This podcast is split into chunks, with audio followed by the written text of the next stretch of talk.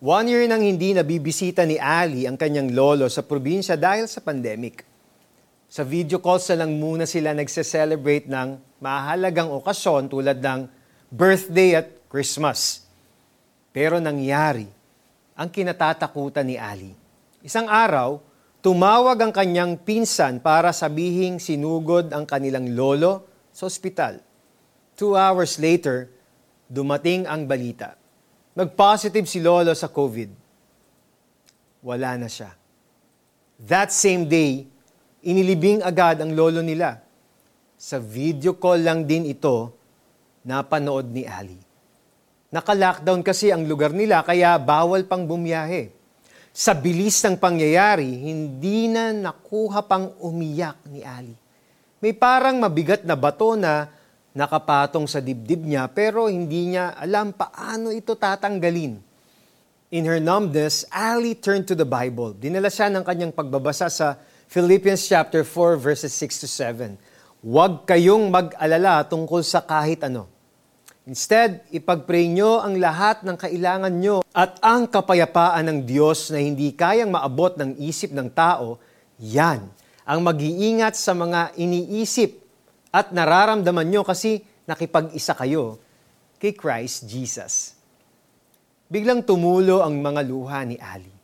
Lahat ng hindi niya maiiyak, ibinuhos niyang lahat kay Lord. Guilt, kasi hindi niya nabisita ang lolo niya bago ito pumanaw. Anger, dahil sa pandemic na patuloy na pumapatay ng maraming tao. Helplessness, dahil wala siyang magawa tungkol dito. Then suddenly, comfort. Comfort knowing that Jesus is mourning with her. Joy, dahil alam niyang naiintindihan ni Jesus ang sakit ng mamatayan ng mahal sa buhay.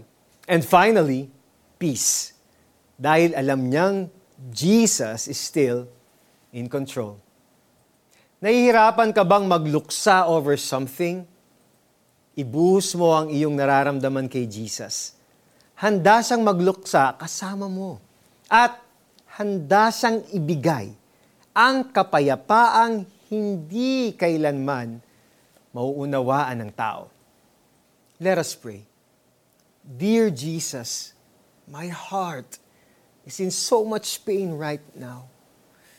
Bigyan mo ako ng kapayapaang tanging ikaw lamang ang makapagbibigay. In Jesus' name, Amen.